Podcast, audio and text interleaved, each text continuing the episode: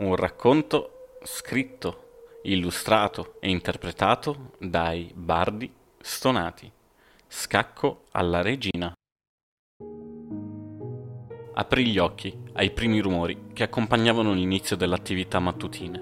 Le imposte non si agganciavano bene e nella stanza entrava una tenue luce grigiastra. Cercò di sbirciare dalla parte aperta quel grigio spicchio di cielo poi si guardò intorno nella spoglia ed umida stanza. Girò la testa verso la porta, seguendo l'insistente ticchettio delle gocce d'acqua che cadevano da quella maledetta infiltrazione. Si chiese tra sé e sé. Come ho fatto a prendere sonno ieri sera? Dovevo veramente essere distrutta. Mentre divagava su questi pensieri, il suo occhio cadde sulla sveglia a molla che era sullo sgangherato comodino. Oh mamma, sono già le otto passate, mi devo sbrigare. Si disse tra sé, alzandosi di corsa e vestendosi. Stava preparando il tè su un piccolo scaldavivande che aveva nella sua stanza, quando sentì un suono provenire da quella accanto alla sua. Sembrava una sorta di ronzio che pian piano, aumentando, distinse meglio era una frequenza radio disturbata che man mano veniva sintonizzata. I suoni si fecero più comprensibili e si riconobbe la voce di un conduttore radiofonico che presentava le notizie del giorno. Ad Arkansas continuano le sparizioni. Sempre più gente svanisce senza che le forze dell'ordine sappiano darsi una spiegazione. Abbiamo qui un nuovo commissario. Commissario, lei cosa ne pensa? Penso che dobbiamo fare attenzione Chiunque sia responsabile è astuto e non mi sorprenderei che avesse dei complici. Capisco, quindi è una situazione preoccupante? Non dobbiamo farci prendere dal panico, lo prenderemo, ma per il momento raccomandiamo attenzione finché non avremo messo le mani su questi dannati criminali. Ok, grazie per il suo intervento. Da Radio Arkansas è tutto.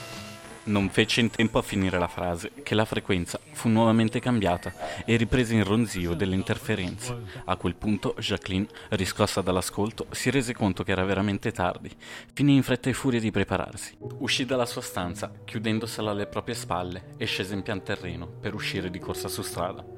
Il cielo si era fatto più grigio ed il freddo era più pungente di quanto non si aspettasse. Si strinse la giacchetta intorno al corpo, guardandosi intorno con ansia La fermata della carrozza che il giorno prima l'aveva portata lì era vuota e non sembrava esserci speranza che lì passasse qualcuno a breve. Doveva trovare un mezzo al più presto e non sapeva ancora dove poter noleggiare una corsa. Mentre si guardava intorno, notò una carrozza motorizzata che le si avvicinava scoppiettando. L'uomo che era alla guida, quando la raggiunse, sfilò la testa dal finestrino del mezzo e spostando di lato il sigaro le disse Signorina, cerca un taxi? Finita la frase, tirò fuori un grosso sbuffo di fumo che puzzava di tabacco bruciato. La giovane ed avvenente Jacqueline si sentì molto a disagio per una tale confidenza ed in più non aveva idea di cosa fosse un taxi. Mi scusi?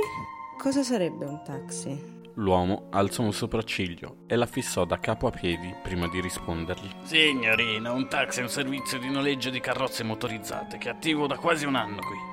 Ma insomma, le serve o no un passaggio? La donna lo guardò ancora un po' interdetta, ma quando vide l'orario sul suo orologio da tasca, si decise ad annuire. L'uomo scese allora dal taxi e le aprì la portiera dietro per farla entrare. Durante il viaggio l'autista prese a grattarsi ripetutamente il collo.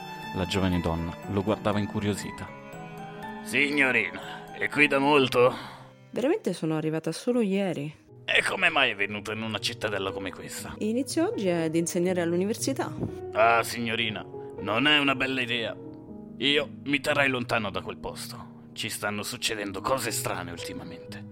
Si fidi di quello che le dice il buon vecchio Jack. E nel dire questo si girò verso di lei, guardandola con uno strano ed inquietante sguardo, scuotendo la testa.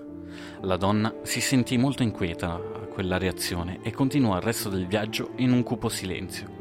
Arrivata alla sede universitaria, Jacqueline scese dalla carrozza e si diresse con passo svelto ai cancelli. Non sapeva esattamente dove andare, quindi si rivolse al portinaio, un tipo robusto dallo sguardo sveglio ed aperto che le sorrise appena la vide avvicinarsi. Buongiorno, è il portaro... ehm, portinaio. Buongiorno, cosa le serve? Le chiese cortese. Mi scusi, che imbarazzo. Sono così emozionata. Sa, eh, sono la nuova insegnante di scienze naturali, ma non so dove si trovi l'aula. Scienze naturali dice... Vediamo, proceda dritto lungo il corridoio e poi giri in fondo a destra, se non erro. E infine la prima porta a sinistra. Poi, dopo una breve pausa, aggiunse. Comunque, sono Manuel. Piacere di averla qui. Solo adesso si sbrighi che se il rettore la dovesse trovare fuori dall'aula, si arrabbierebbe. Oh, grazie infinite, signor Manuel.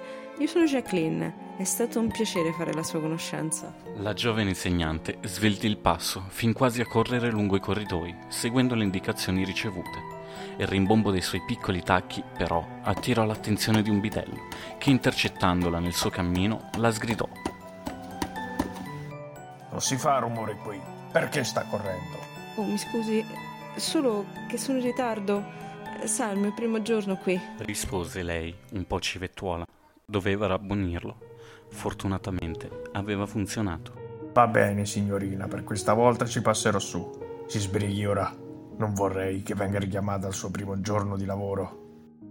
Le disse con fare complice l'inserviente, e dallo sguardo che le lanciò, studiandola da capo a piedi, capì che anche il suo aspetto le aveva dato un grosso aiuto. Lo salutò cordialmente e si diresse alla propria lezione.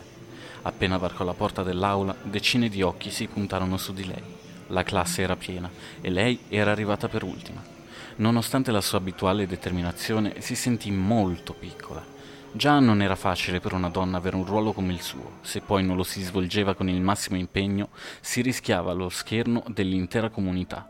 Fece un profondo respiro e con la massima dignità si rivolse agli alunni per un saluto formale. Però non era finita lì. Quando si voltò verso la lavagna, la sua determinazione ricevette nuovamente un brutto colpo. Sbigottita com'era, non riuscì a non leggere a voce alta il messaggio che vi era scritto. La morte attende chi non sa guardarsi le spalle. Cosa? Era sgomenta. A chi è venuto in mente uno scherzo di così pessimo gusto? Pensò tra sé, si girò di scatto verso i ragazzi che la guardavano incuriositi, quasi stessero valutando l'effetto che la cosa aveva avuto su di lei. Tutti tranne uno, c'era un ragazzo che alzò a malapena lo sguardo e quando lei lo interpellò, lui la fissò con uno sguardo di completa indifferenza. Tu, al sesto posto della seconda fila, come ti chiami? Dice a me, professoressa. Lei annui. Io sono Roy Jefferson. Disse con una tranquillità incredibile. Sai qualcosa di questa scritta? Gli chiese Jacqueline, indicando la lavagna. Io? E perché dovrei? Non saprei che dirle. E a ciò aggiunse una scrollata di spalle che rappresentava tutta la sua indifferenza alla questione. Sei veramente certo di non avere nessuna idea? Insistette, lei molto scocciata dal suo atteggiamento. Beh, io non so che dirle. Al massimo possono essere stati bidelli. Quando siamo entrati qui io ed i miei amici, la scritta era già lì. Vero ragazzi? Concluse, interpellando il gruppo intorno a lui, che confermarono energicamente. E perché mai dei bidelli dovrebbero fare una cosa simile? Si chiese tra sé Jacqueline, ma non avendo idea di come scoprire la verità, decise che forse, per il momento, era bene accontentarla. Fece cenno ai ragazzi di aver creduto e cancellò la lavagna, iniziando così la lezione. I ragazzi seguirono con apparente interesse le spiegazioni. Non ci furono interruzioni o elementi di disturbo e persino Jefferson e i suoi amici non diedero nessun motivo di sospetti all'insegnante. Una volta finito, voleva recarsi dal rettore, da cui al mattino non era riuscita ad andare, ma non aveva idea di come raggiungere il suo ufficio. Si incamminò per i corridoi quando già i ragazzi avevano lasciato l'aula. Forse dovrei tornare da Manuel. Si chiese tra sé, ma mentre indugiava su questo pensiero, ecco il bidello rispuntare dall'angolo di una svolta. Signorina, com'è andata la lezione? Sembrava molto più di buon umore del mattino. Bene, la ringrazio. C'è stato solo un piccolo evento strano al mio ingresso. Disse lei con finta noncuranza. Veramente? Non le hanno portato rispetto i ragazzi per caso? Alcuni sono dei tipi strani, un po' vivaci. disse lui con una sorta di premura, ma senza sbilanciarsi troppo su cosa sapesse. Ah, quindi mi dite che è normale trovare messaggi sulle lavagne da queste parti? Disse lei, ma continuava a cercare di non dare l'impressione di accusare nessuno in particolare, ma per studiare la reazione di lui. Beh sì, alle volte mi capita di trovarne. Si scrivono tra di loro, i ragazzi, o con dediche positive o negative per i professori, ma normalmente sono innocui, non si preoccupi. Il bidello continuava con calma a sostenere la colpevolezza dei ragazzi. Era un serpente che si mordeva la coda in quella situazione. Doveva andare più in alto per capirci qualcosa. Capisco, la ringrazio. Ma avrei bisogno di un'altra piccola cortesia. Dove posso trovare il rettore? Con una indecifrabile espressione sul viso, l'uomo le indicò la direzione. Nel misto di emozioni che si nascondevano in quell'espressione, a Jacqueline sembrò di scorgere anche una leggera preoccupazione, che avesse paura che lei avrebbe scoperto qualcosa di sgradevole su di lui.